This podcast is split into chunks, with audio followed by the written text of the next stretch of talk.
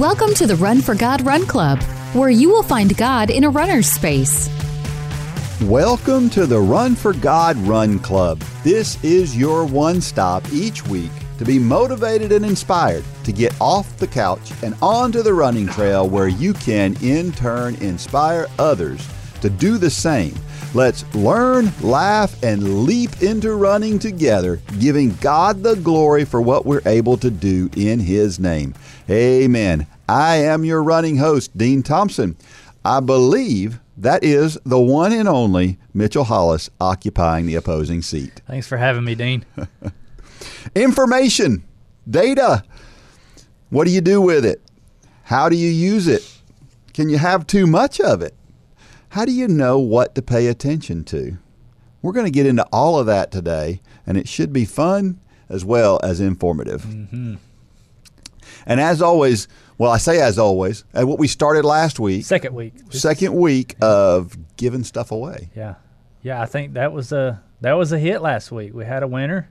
Yes. And we're going to do it again this week. We're going to do it again next week. And as long as people keep submitting the answers to the questions, we're going to keep giving stuff away. That's right. So we are going to ask a trivia question at the end of this podcast. And if you are the first one to email me at dean@runforgod.com with the correct answer, then you will win. Last week, the question was, who was the first person to break the 4-minute mile? Who was it? What was the date? And what was the time? You made it complicated. Because I knew the answer to the first question, but I didn't know the date and the time. Well, we're trying to educate folks, so that made somebody go out there and really look it up. Yeah, but I mean, you alluded to it in the beginning. That's just too much information. Roger Bannister was enough for me. But you running geeks out there, you got to know more. He did that on May 6th, 1954, and his time was 3:59.4. So here's the way I remember that. I remember it because I don't know how I remember May 6th, but that's in my mind. 1954 it's a 4-minute mile. It was done in 1954. Were you alive in 1954? No. Okay. It took me a minute. Yeah. I didn't know. You know, I know you're the old guy here. Yeah. And then the time is 3:59.4. Right. So I can remember 1954 and .4 because it's a 4-minute mile. So that's how I remember that. So it was done at the Iffley Road track in Oxford University. So that's great trivia, and that is a monumental thing that he did at that time. So, hey, information. Triathletes, you being the big triathlete guy and coach that you are, triathletes are known for information and gathering information. And triathletes are crazy about it, aren't they? Yeah, I mean, you and I were just talking before we came in here. You know, Lane has become a bigger data geek than I'll ever be over the past few years. And we were just talking about how you guys had a run yesterday, and I think you two turned the heat up a little bit at the end. And it was supposed to be an easy run, but Lane kind of starts his day by looking at his fatigue rate, his I don't even know what all the data points are, but it comes out of Training Peaks. So he starts his day by looking at that, and he's got a pretty big race coming up this weekend, so his fatigue rate should be getting better. Well, after that little stunt you two pulled at the end of that workout yesterday, his fatigue rate went down. Now, you can only put so much weight in that data, but he puts a lot of weight into it. So, you wonder if data can play. Well, I know that data can play tricks on your minds, even if your body is not actually feeling that. And we're going to get into that a little bit more. Yeah. But yeah, I mean, triathletes are notorious data junkies. Yeah. And watches nowadays measure so many different things. I mean, everybody knows that watches measure heart rate now, mm-hmm. and they measure, time and distance, all that stuff. But some of the other stuff that they measure, like your stride rate and your vertical oscillation. Your ground contact time and your leg spring stiffness and just all these terms. I still don't even know a lot of them. Yeah. We're in this industry every day, and they're just coming up with new data points every day. And it's good. It is good. I mean, it is good, but it can be bad. I remember, talk about triathlon, back when I was in college, mm-hmm. I worked at a place called The Sports Shoe down near Atlanta. And there was a guy who was a big triathlete then. When triathlon wasn't really popular, we had a guy that worked at our store who was a big triathlon guy. And I remember that was the first time I ever saw aero bars. Mm-hmm. And the aero bars there weren't what you see today. Mm-mm. They were this big triangular shaped mm-hmm. Monstrosity. I mean, it really looked odd.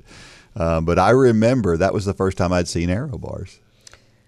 Yeah, I mean, triathletes, that's why, and I had it in my notes on down a little bit, but that's why when this Vaporfly controversy came out and, you know, runners were like, oh, this is just, you know, you're adding to or taking away from the sport, and it's, you know, this makes it not the purest form of running.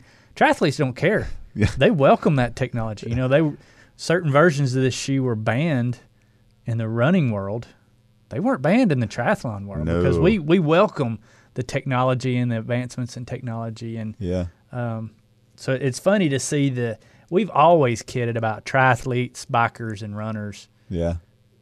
Three completely different types of people, and then within that you've got the road runners and the trail runners, and you got the bikers, the road bikers, and the mountain bikers. And it's funny to see.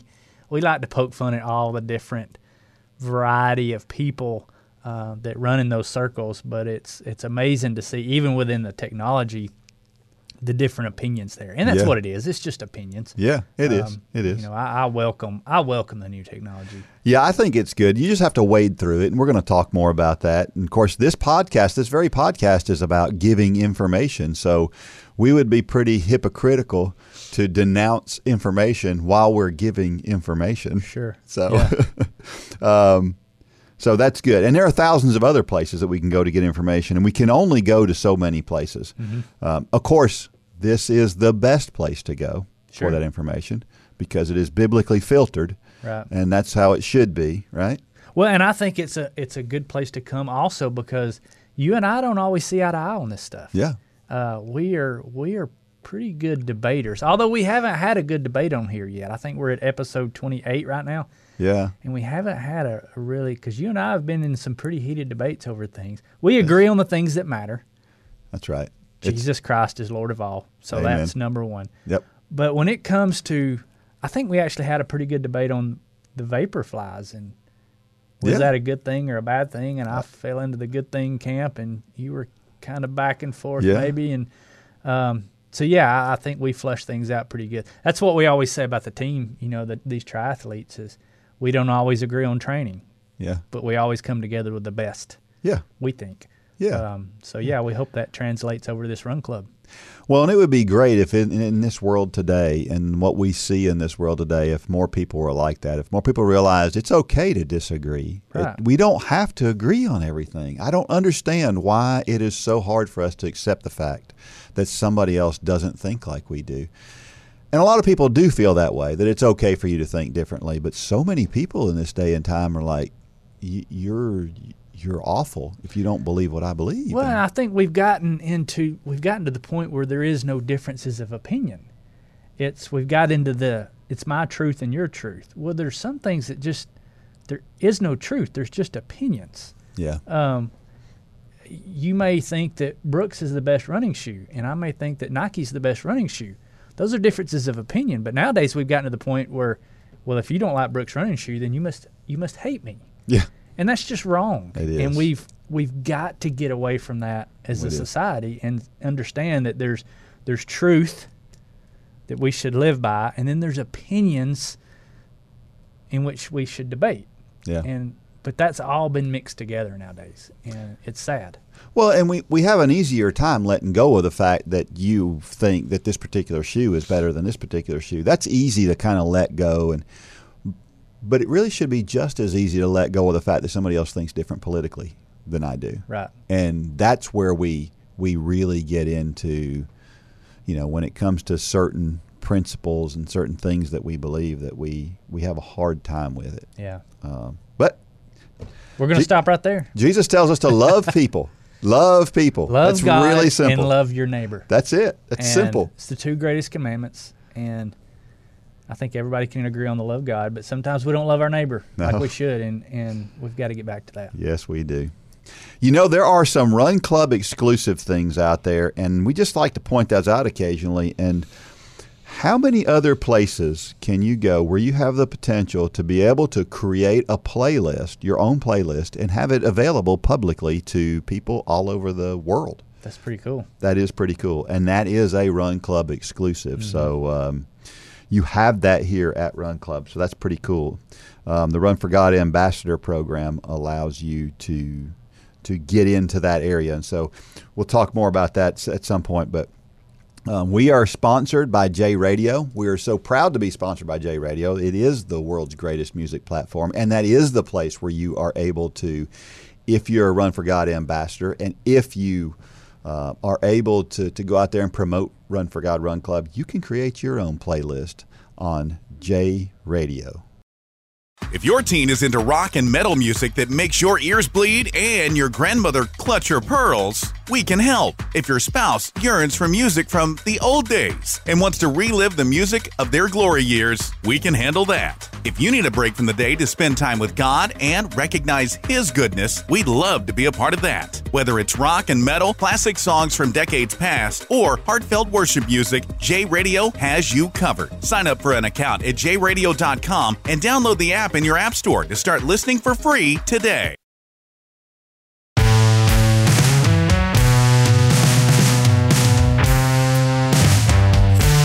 Don't forget, you can send messages to Dean at runforgod.com, whether you have a question or you got an opinion.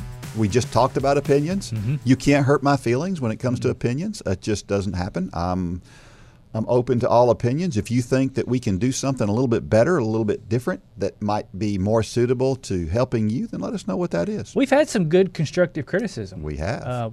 We've said since episode 1, we really don't know what we're doing here. We have a lot of things we know we want to talk about, but we went to lunch with a guy 2 weeks ago who's kind of in the podcast world, and he gave us some great constructive criticism. Yeah. That's where the whole, the idea of giving the things away and, keeping people engaged. And we want to know what makes this a good podcast to listen to, and we'll do more of that. Yeah. So, yeah, don't be afraid to email Dean and say, hey, you're doing this wrong. By the way, you are the old guy. And he won't get offended. Not at all. Not at all. I kind of like being the old guy. It means I'm still around, right? That's right. That's a good thing. So have you ever tried something and it just didn't work? It feels really good to find that right thing eventually, right? Mm-hmm. Yeah. And so I've talked a few times recently about my diet. I feel like I found a diet that works for me, and it's really helpful, and I'm enjoying it. And so this is from, I don't know if I'm going to butcher this name or not, Teresia Eller from Lenoir, North Carolina. And she writes this story called Trust Your Training. It wasn't until after my third marathon that I actually felt like an athlete. My first 2 marathons were less than successful based on the goals that I had set for myself. I made so many mistakes and suffered a lot of negative thinking, which is crippling for a long-distance runner. Sure, I had trained for 18 weeks prior to both of the first 2 marathons, but I used and trusted less than reliable training plans. For my first marathon, I believed that with just a little research into what others did, I could develop my own plan. Fail. I finished my first marathon, but will never say I ran it because I walked most of it. That was not my goal. For my second marathon, I knew I needed a better plan, so I turned to the Nike app on my phone. The plan was all laid out. All I had to do was run. The second marathon was a better experience, but I still walked far more than I had planned and hit the wall rather early. Some at that point would have given up. But not me. I knew I could accomplish my goal if I could get the right training. For my third marathon, I chose to use a book called Hanson's Marathon Method. It was more than just a running schedule. It was a scientific explanation of why they designed the plan the way that they did, discussing concepts like VO2 max, slow-twitch muscle fiber, fast-twitch muscle fiber, glycogen stores, and much more. I learned many new terms, but the one that had the greatest impact was cumulative fatigue. The concept is simple, really. Hanson's Marathon Method teaches your legs to run while fatigued, and it is designed so that your long runs are always on tired, not fresh, legs. Therefore, that 16-mile long run will feel more like the last 16 miles of the marathon instead of like the first 16. I soaked up the book and referred back to it several parts of it many times. As I ran my way deeper through the training plan, however, I conveniently forgot about cumulative fatigue. So much so that when I tried one last time to run 16 miles just once the week before the marathon, I failed. I got to 13 miles and had to stop, in tears. My legs and feet hurt so very bad. I sat down and cried out to God, telling him that I had failed miserably and didn't know how in the world I would manage 26.2. I wallowed in my pity for a day or so before suddenly remembering cumulative fatigue. I had focused so much on not getting to 16 miles that I forgot that vital element of training. It was a glorious moment when I realized that what I felt on that last long run was more than likely what I would be feeling the second half of the marathon, not the first. And if that was the case, I would be okay. I just needed to trust my training. A few days later, on one last easy run, I was talking with God about my training and what I had learned when he showed me that my experience was symbolic of the Christian walk. How many times in life do we try to make our own way, not consulting with the Lord or his word, or look for a quick app to tell us how to live out our walk in 10 easy steps? Much like Hanson's Marathon Method, the Bible clearly explains how and why we should live our Christian walk. But only if we read it and reread it, memorize it, and apply it. It should be our expert source that guides and directs our steps. As I trained, I neglected to consider the promise that cumulative fatigue would produce results. So when I experienced it, I thought it was failure on my part. Much of our spiritual growth happens through the difficult valleys of pain, tears, doubt, and fatigue. If we do not read, absorb, study, and apply God's Word to our life, we will miss out on the awesome promises God has in store. I was growing in my training, but didn't fully realize it until I towed the line on race day and crossed the finish line several hours later.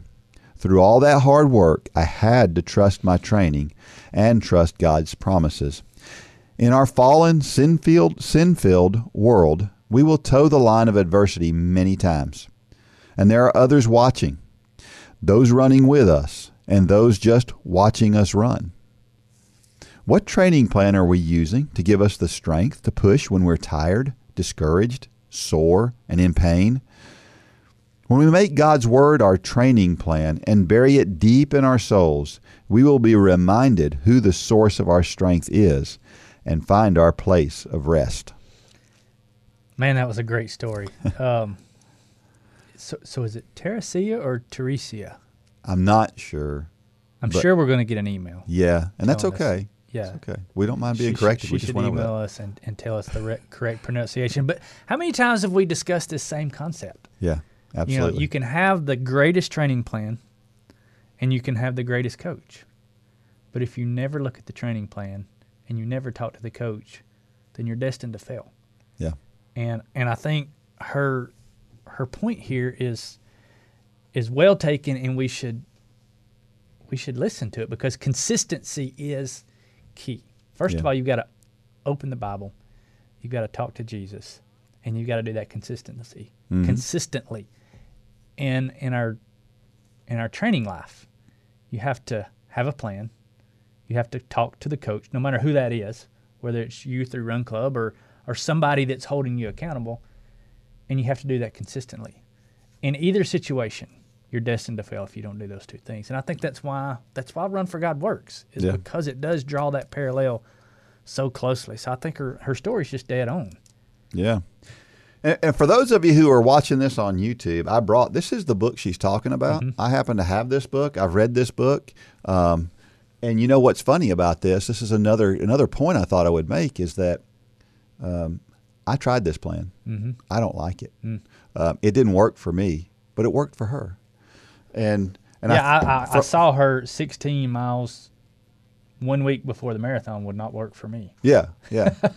There's several things about the Hanson's plan that just, it doesn't work for me. But the concept is a good one. But the concept is a good one. It is. And so from a training standpoint, going back to the training standpoint, that's always an important factor, is finding something that works for you, because we're all different. We're all different.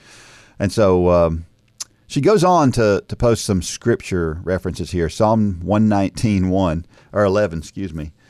I have hidden your word in my heart that I might not sin against you. Going back to that Psalm 119, well, I think we've used Psalm 119 3 times out of the last 4 or 5 podcasts. And it's, you know, it talks about hiding your word in my heart. You know, we store knowledge of the things that are important to us. Mm-hmm. You know, I know that 5,280 feet equal a mile. I know that 43,560 square feet is 1 acre. Why? Because I have a background in real estate. That was knowledge that I needed to know, and in this case, I kind of hid that in my heart. I have that knowledge because I studied. Yeah. And, you know, the psalmist here is saying the exact same thing. If we expect to grow closer and closer to Christ, then we have to know what he says. Yeah. I can't become a closer and closer friend to Dean Thompson if I never listen to what you say. And it's a good point. I like this whole idea of being hidden but accessible. Right. That it's there when we want to pull it out. I think about my wife sometimes will hide food from me. I do that. Because she knows. Kudos to Debbie, because I do that. I hide stuff from my kids. If I get into a bag of something or whatever it is that she's hidden from me, it's gone. She knows it's gone. Yeah. And so she hides it from me, which I completely understand. And I've gotten better at just laying off of that stuff that I know is for her. But the idea is that it's accessible and there when you need it. And the Word of God is the same way, right, is that the more we study it, the more readily accessible it is to us when we need it. So, Scripture passage number 2, Proverbs 3:1-2 says, My son, do not forget my teaching, but keep my commands in your heart, for they will prolong your life many years and bring you peace and prosperity. Yeah, I think the key words here are, if you do this, you will have peace and prosperity. This is not the prosperity gospel. This will be prosperity in our walk with Christ. And we may not realize that prosperity on this side of glory. But the promise is there. And if you believe in the Word of God, if you believe that God is who He says He is, and you believe what He says, then that's a huge promise. Yeah. It's a huge promise. Yeah. The next verse after this one talks about tying them around your neck, right? The promises. Again, this idea of accessibility and is carrying it with you. I love that thought. But it's difficult sometimes to remember those things when you're at the bottom, right? When things are bad, sometimes it's hard to recall or to bring up or to remember that God is there even when things are hard. But it's important. The more time we spend with Him and in His Word, the easier it is for that to come to the front of our mind, right? Right, because it's there. God's Word makes promises for just about every area, every aspect of our life, good, bad, whatever. So when you're in those bad places, if you don't have those scriptures hidden in your heart, outside of going and reading what God's Word says, then it's easy to lose hope. And God's Word provides hope. That's one of the reasons we have it, is it provides hope of what's to come and what we're going through. And it's sad to think that there are people out there who don't have that. They don't. Not only do they not read it, they don't have it hidden in their heart. They don't know anything about it. And that's a scary thing to me, because there's been plenty of times where I don't know what it would have happened if I didn't have the hope that I read in these pages right here. Yep. And then the third scripture passage is from 2 Corinthians 1, 3 through 5. And this is from the Message translation, which sometimes I really like the Message translation. And this is one of those cases, because I love the way this is put in this translation. All praise to God and Father of our Master, Jesus the Messiah, Father of all mercy, God of all healing counsel. He comes alongside us when we go through hard times, and before you know it, He brings us alongside someone else who is going through hard times so that we can be there for that person just as God was there for us. We have plenty of hard times that come from following the Messiah, but no more so than the good times of His healing comfort.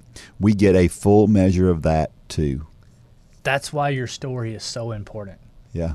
You know, we say it a lot on here, but I'm going to say it again. You may think that your story is not that impressive. I don't think my story is that impressive, but I know just through telling my story that it has impacted lots and lots of people. That's no pat on my back. That's all glory to God. Because there again, if you believe His word, it says it right here, that your story, what you're going through, good, bad, and different, somebody else is dealing with that same exact thing somewhere in this world. So we need to be telling. We need to be sharing our story. Yeah, amen, amen.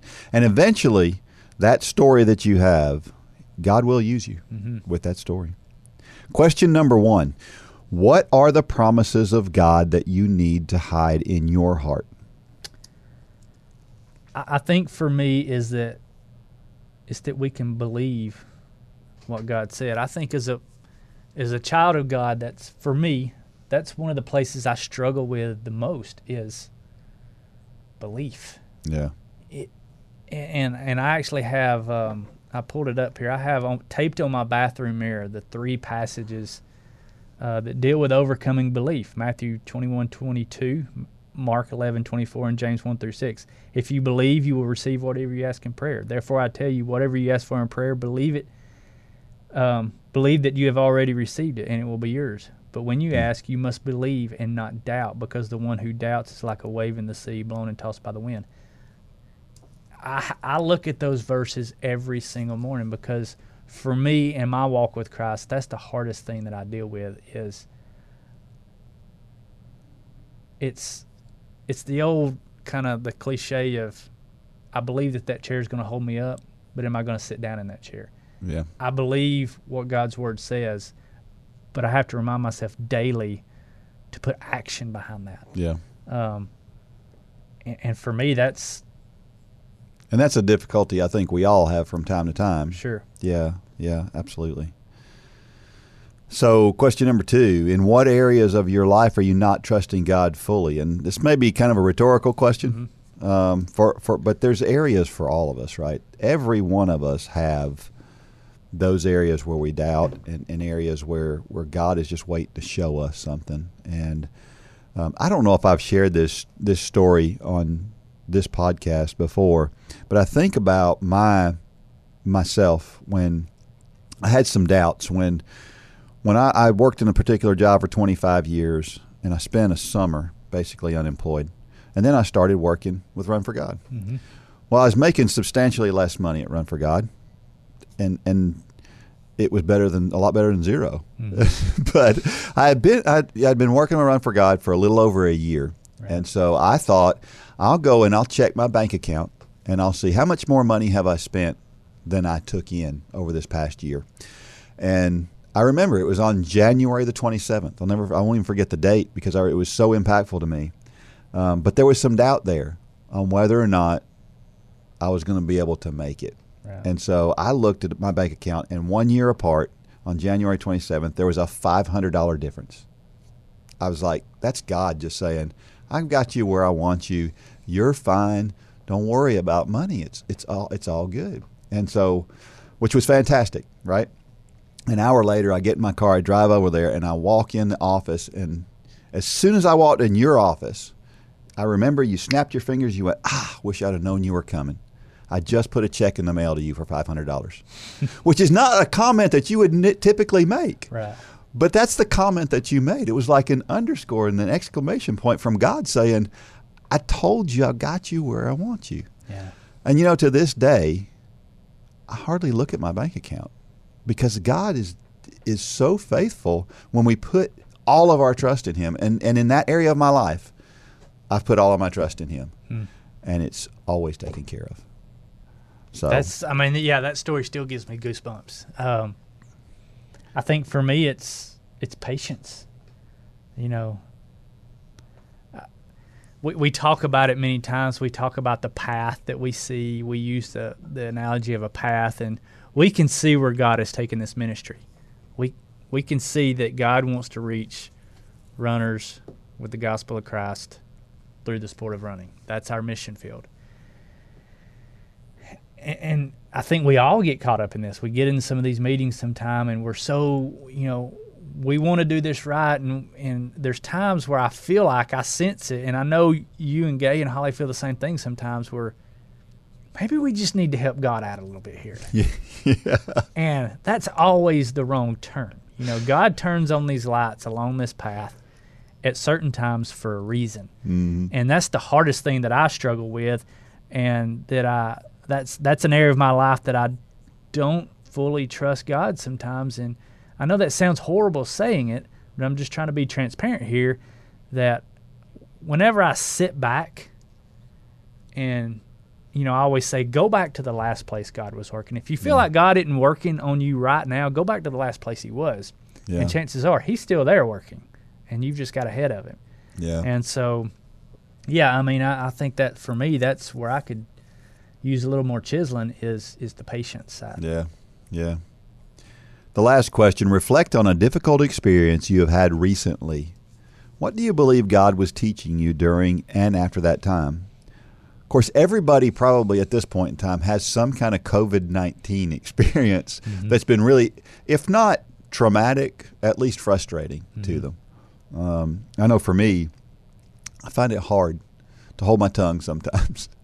And so you talked about patience and God giving you patience, and that's kind of the area for me is He's had to give me patience through this because you and I were talking this morning about a video that I saw where they drug a lady out of a stadium because she didn't have on a mask. Mm. Now, whether you agree with it, whether you think everybody should be wearing a mask or nobody should be wearing a mask, or if you think whatever your it doesn't matter. That got in your crawl. That's not okay. It's just not okay to treat people that way. Sure. And so I have a hard time not speaking up and speaking out about those things. But I know that oftentimes the things that I'm going to say, they're not constructive. Right. So I need to keep quiet. Yeah. Yeah, I think back, you know, the question was reflect on a difficult experience you had. What do you believe God was teaching you during and after that time? You mentioned COVID. I kind of go back to the housing crisis of 2008. Mm. You know, that was a time in my life where, you know, if you can do the math, the housing crisis happened in 2008, 2010, Run for God started, or the fall of 2009. I look back, I mean, that was a time in my life being in the residential construction sales industry that it crippled our family. I mean, it just about wiped us out financially. And when you're in the thick of that, it's so easy to cry out to God and say, why? You know, you hear it all the time. Why do bad things happen to good people? But what we have to learn is there's always a reason. There's always a reason, and that's why I say hindsight's 20/20. I look back now, and chances are, if the real estate industry would have stayed strong and, you know, going down the path that we were going on, not that it was bad, but it wasn't, my focus wasn't daily on God back then. Yeah. Chances are Run for God would have never started. Wow. But God put a pause in my life. He just basically brought my life to a stop, as well as He did many other people. But for me and my testimony, the housing crisis of 2008, I can look back and say, that was a good thing in my life. Yeah. I didn't see that then. No. And a lot of people would say, I don't see that still. But Are you looking at it financially? Or are you looking at what did God change? How did he chisel at you and make you different? And for me, it was a huge moment of he chiseled away a lot of material during that time and humbled me. Yeah, was the biggest thing, and brought us to where we are sitting at this table in this beautiful studio. Yeah, talking about Jesus Christ through the sport of running. The housing crisis of 2008 was a win. Yeah, for me. Yeah, isn't that amazing? It is. Yeah. So I just encourage people. I always look back. You know, when you're going through difficult times, get outside that for a little bit, and then look back, and you will always find God working. He's there. Sure. He's there. He's always there. Absolutely. There is power in people's stories. It's a challenging time. What do you do when everything you believe about God is being tested and God doesn't look like the good father that he says he does? You've got layers and layers and layers of hate in your heart. It takes God to clean it out. Your story can help encourage others around the country, just like these stories have. You can walk through a simple process of sharing your story with the Big Share app. Download the Big Share app in your app store to start sharing hope with others.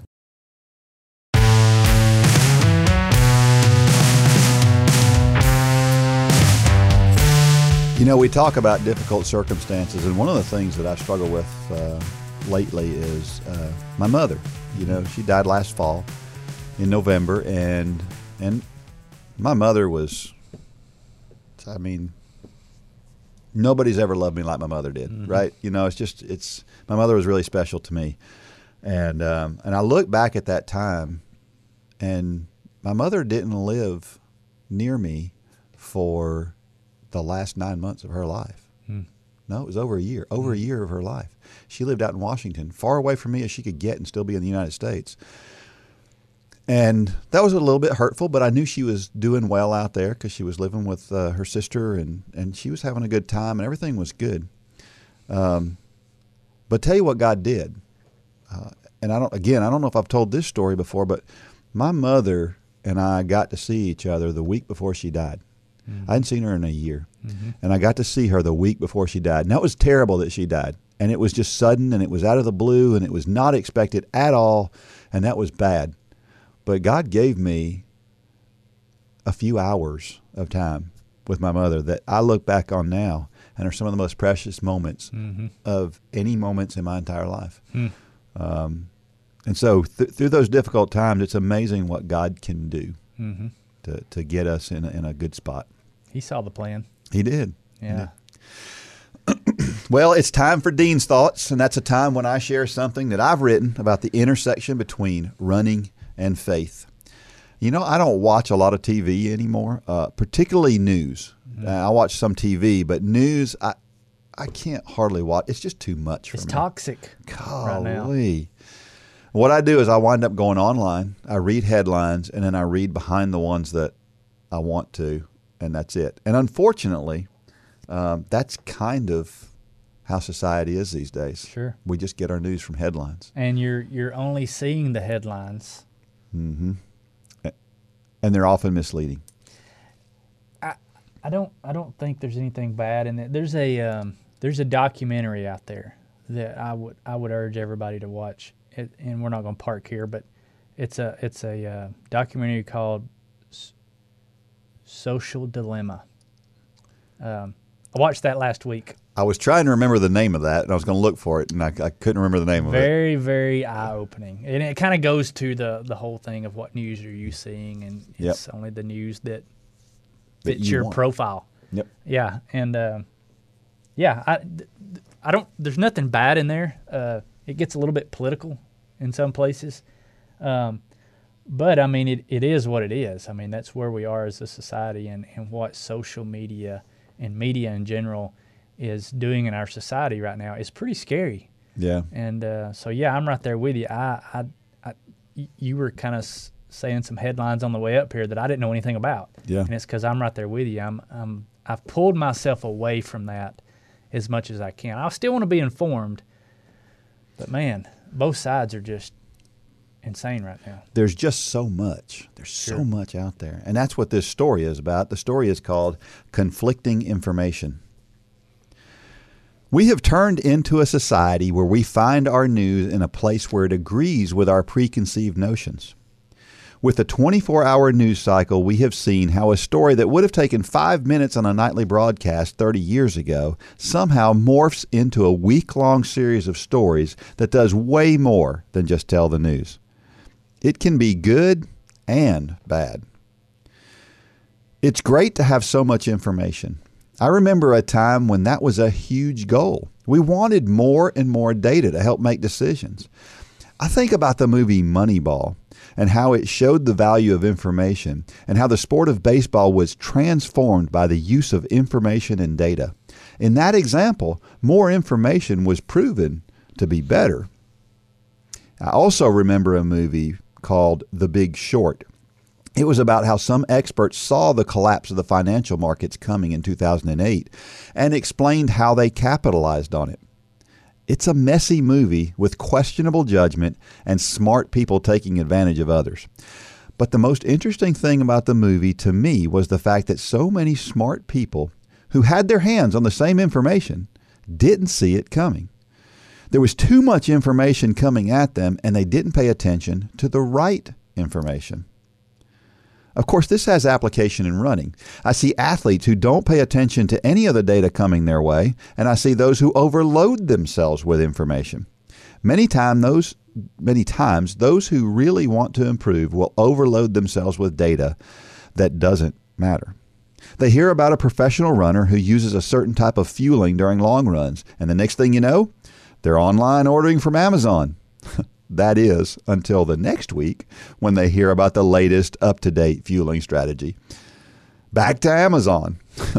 Or maybe they've bought into the latest hype about a particular shoe, and they go down to the local running store and they buy some to eventually lay next to the last experimental shoe they tried. Maybe it's heart rate training, the Galloway method, Higdon, or any number of training strategies. Or maybe it's the answer lies in organizing all the data on a particular website or app. Maybe it's just as simple as having a friend who tried something new that worked for her. You might as well try it too. Don't get me wrong, I'm a big advocate for trying new things, but you have to realize that each new thing must be tried individually and for a long enough period of time to see results. If you change two things at the same time, how do you know which one worked? Also, if you don't try something long enough to see results, you've really just wasted time. So how do you avoid these pitfalls? We have to realize that as good as information is, it can be too much. Here are a few ways to wade through the information more easily. Number one, find a shoe you like and stick with it. Eliminate shoe ads from all of the incoming information. 2. Realize that marketing works. I saw an ad recently for a guy who claimed to have information that elite runners keep to themselves, the secret sauce that we're all looking for.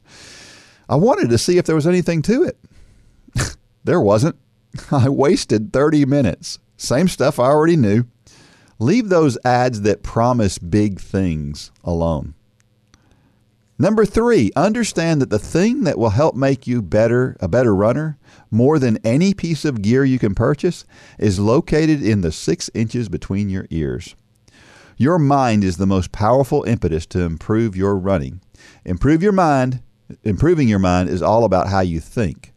There's nothing you can do to change that. Change your mind, change your running. Number 4. The next best way to improve your running is by doing it. There is no food substitute for miles. There is no special drink that will transform your training. Hard work, by putting one foot in front of the other, will produce results. The best news is that there's only one source of information that matters when it comes to living life. The Bible has everything we need to be what He wants us to be. When in doubt, check the only source that matters. A lot of people hire a coach. The coach is responsible for giving the athlete the right information. That's a great way to avoid information confusion or overload. We have a life coach. His name is Jesus. He only gives out good, constructive information. I hope you're following His plan today. Great story, Dean. I'm so guilty. Those two movies rather, Moneyball and The Big Short. I've seen one. I saw The Big Short. The Big Short. I've never seen Moneyball. Moneyball is so interesting, and it's about the way, you know, a guy started studying statistics and realized that, you know, you can figure out who the best ball players are by looking at certain numbers, and and some numbers were more important than others. And this was back, like they call it Billy Ball, Billy Bean. They called it Billy Ball.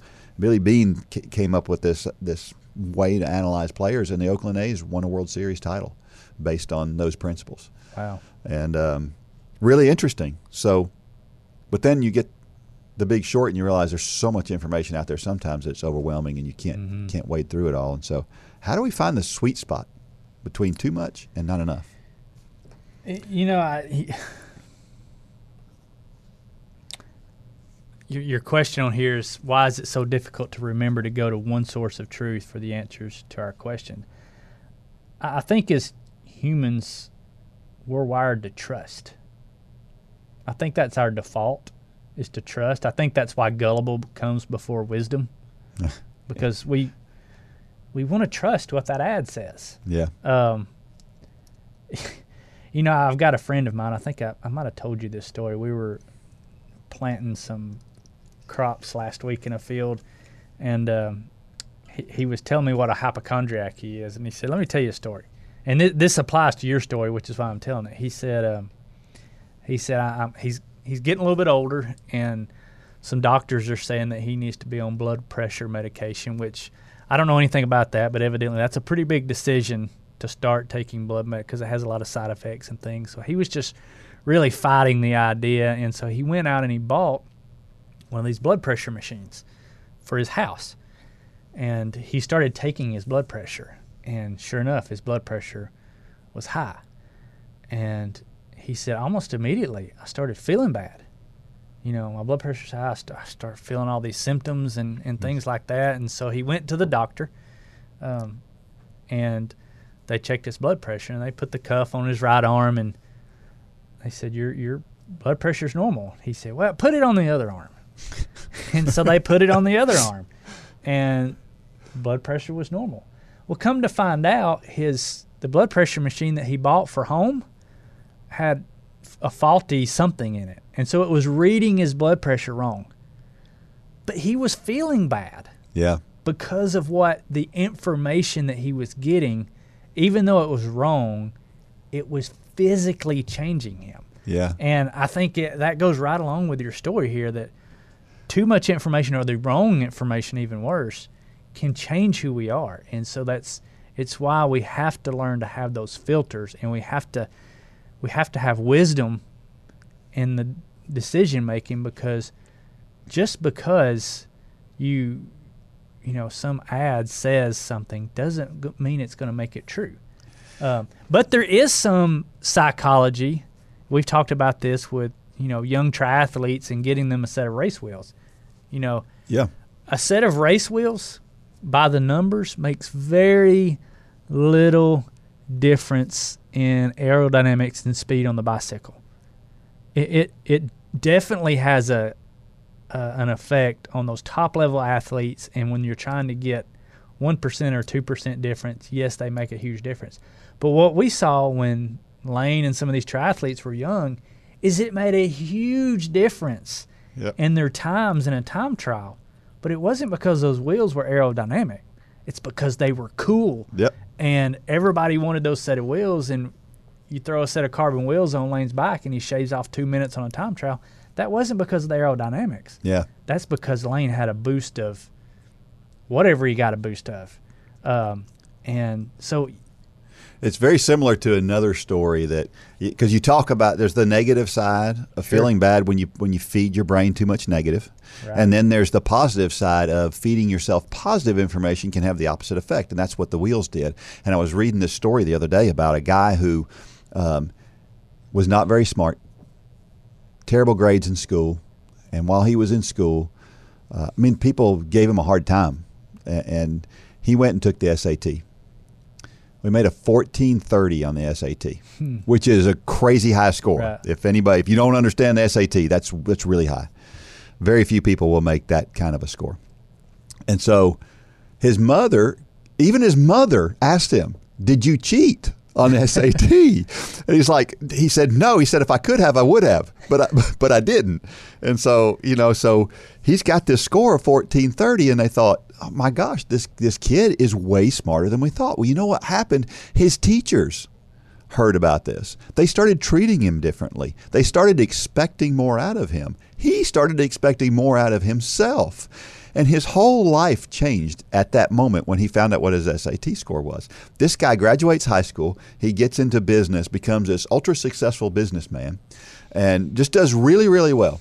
Well, fast forward, and I think it was like 13 years later, he gets this communication, and I don't know why. This really sounds weird, and I'm a little suspicious of it, but 13 years later, he finds out, he gets this email that says, we just want you to know that years ago we made a mistake and we reported the wrong SAT scores to 12 people, and you were one of those.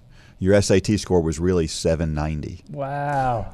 And so this guy all of a sudden just thought he was a smart guy because somebody told him that. It's the placebo effect. It really is. Yeah, I mean, that can work negatively. It can work positively. It worked negatively in my friend's case, who thought, I'm dying, I have high blood pressure, and couldn't find out his machine was broken. Yeah. And yeah, I mean, we talk, you said it in your story, the 6 inches between your head is the most important thing, and it is. Above the latest shoe, the wheels on the bike, the greatest gear you can have, nothing's more important than what's between your ears. That's number one. Great story, Dean. If you've ever participated in any sport, you've probably met a great coach. Great coaches inspire us to do more than we ever thought possible. You can be the leader that helps others achieve things they never thought possible. You have the ability and the opportunity to be that person. All you need is a heart to help people and the ability to follow a plan. The Run for God 5K Challenge will come ready to help you inspire those around you.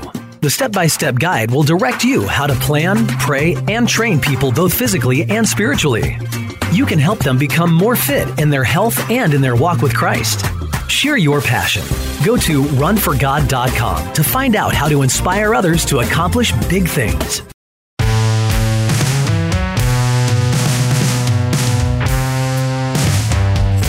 So is this like the 4th, 5th, 6th, 10th, 20th podcast you've listened to of us, and you're still not a coach?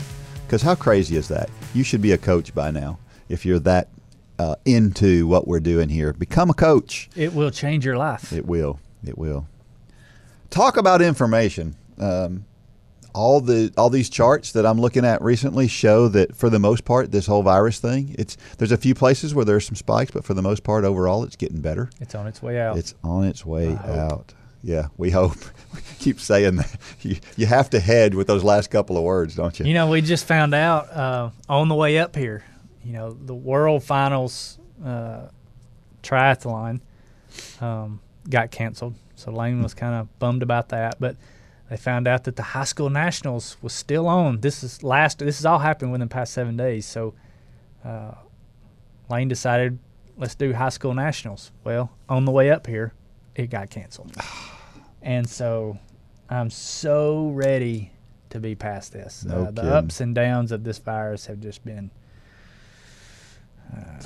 Well, I can't help but think, what would happen if we tracked anything else like we have tracked this virus? What if we tracked the flu like we tracked this virus? We would all go crazy. What if we tracked heart disease? Now, the flu is kind of similar, and I think we would start changing the way that we behaved based on that. But think about what if heart disease was, would people start eating better if we started really tracing heart disease? I think it's interesting. Would the government start mandating you to eat better? Well, that's a whole let's not go there. But yeah, and then I think about this is a topic that we don't like to talk about, or people don't talk about in general, but the idea of obesity. Obesity is a killer in this country, and we never talk about it. Right. And so consequently, the United States is the second most obese country in the world. Right. And do they talk about it more in other countries, I wonder? You have to think they do. You would think so, just based on places like China, or Europe. You don't see that kind of problem there. But yeah, it's a huge problem. It is in our country, and there's a good way to combat it. And one of those ways is running. Run for God. Yes, sure. That is a great way to combat obesity. Great way. Absolutely. All right, so it's time for the trivia question. So what do we got for folks today? So this week we're going to give away, if you're watching on YouTube, we're going to give away Volume 2 of Devotions.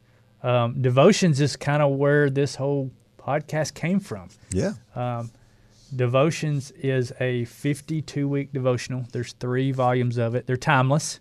So it's not like one was 1999 model. These are timeless. But this is a 52-week devotional that is relevant for runners of all abilities. You don't even have to be a runner. Half of the week is talking about somebody's story. Half of the week is you correlating running to our spiritual life. And these have been hugely successful through the years. So go out there and get one. Yeah. Or right now, just answer this question. Remember, you have to be a member of Run Club to answer the question. But if they answer the question correctly, if they're the first ones to email you at dean@runforgod.com, they're going to win a copy of Devotions this week. We'll get it in the mail to you as soon as you email us. That's awesome. So what is the question? Here it is. In honor of the fact that we're talking about information, mm-hmm.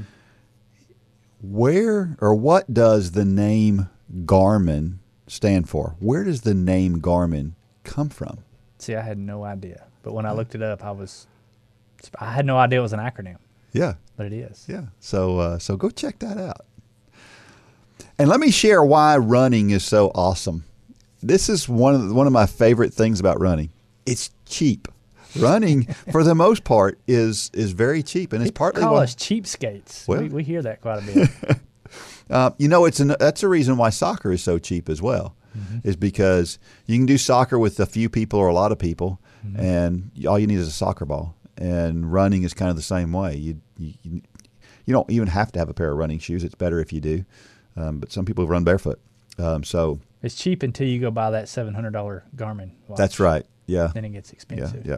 But those are want-tos. Exactly. Those aren't needs. Those aren't needs. Yeah. Those are wants. So.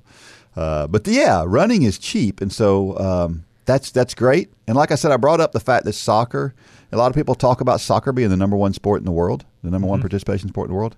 I challenge that because I say that all soccer players are runners. Mm. But not all runners are soccer players. Exactly. So running is the number one and most popular sport in this country. Scientifically proven right now by Dean. That's right. Great job.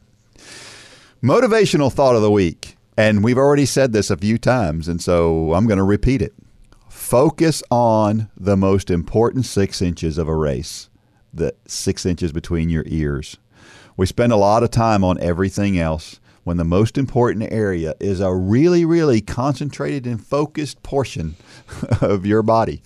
And so we spend too much time. And I think about a song by a group called Sister Hazel. I haven't heard that name in 25 years. Have you not? No. I love Sister Hazel. Those guys are they're positive guys. And if you read their lyrics, a lot of their lyrics are they're not Christian lyrics. Right. But a lot of their lyrics are very positive. Yeah. And one of the songs that they have is called Change Your Mind. And this is the chorus to it. It says, if you want to be somebody else, if you're tired of fighting battles with yourself, if you want to be somebody else, change your mind. I think you need to sing that so everybody can. They don't really want to hear that. They don't want to. Nobody wants to hear that. Not at all. Now I can play it. Now that won't work. Yeah, that'd be all right. All right. Hey, listen, if you're out there and you've happened upon this podcast and you're not a part of Run Club but don't know what you're waiting for, because you need to be a part of Run Club, because there are so many benefits to Run Club. We've mentioned a few throughout this podcast, but you want to be connected to others that have similar interests to you. And if you're listening to this podcast, chances are you are not only a runner, but you're also a person of faith. And sure. You want to combine those two things, and that's what we do. So videos, podcasts that uplift. We have hundreds of videos out there for you to watch, to to learn a little bit and to edify and help your running journey. And starting next week, from when this podcast airs, we're going to be starting our membership drive in the month of October. We want to hit 1,000 members by the end of the year. Yes. We can do that. We can. But we need your help. So we're going to have some deals going on, so stay tuned for that. Head on over to runforgodrunclub.com and check it out. Yeah. And if you are a Run Club member and you're not an ambassador yet, well, then become an ambassador and jump on board with some prizes that you may be able to win, right? Sure. And you can win a 3-month membership to J Radio, which is the greatest digital music platform in the world. You get 3 months of that. You get to create your own playlist on that, and you get a Run for God goodie pack. And that's not just for joining or becoming an ambassador. That's for winning the contest that goes on every month. So the person who recruits the most members of each month gets that prize pack. Yeah. And that'll go on all year long. And so, yeah, you can join at any time and jump right in the contest. Yeah, so get involved. Get involved. Listen, we hope you've enjoyed this podcast. We always want to hear your feedback, as I said before. But we also want some feedback in the form of let us know on the podcast. Let us know how we're doing. Give us ratings and let us know how you think we're doing.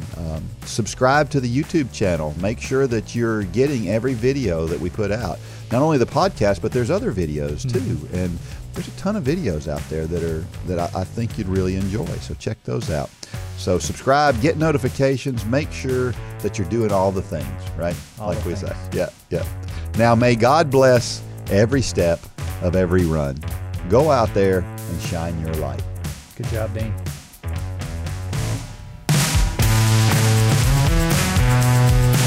For more information about the Run for God ministry, go to runforgod.com. If you have questions about your salvation, click on the Peace with God tab. There's nothing more important. Thanks for joining us today.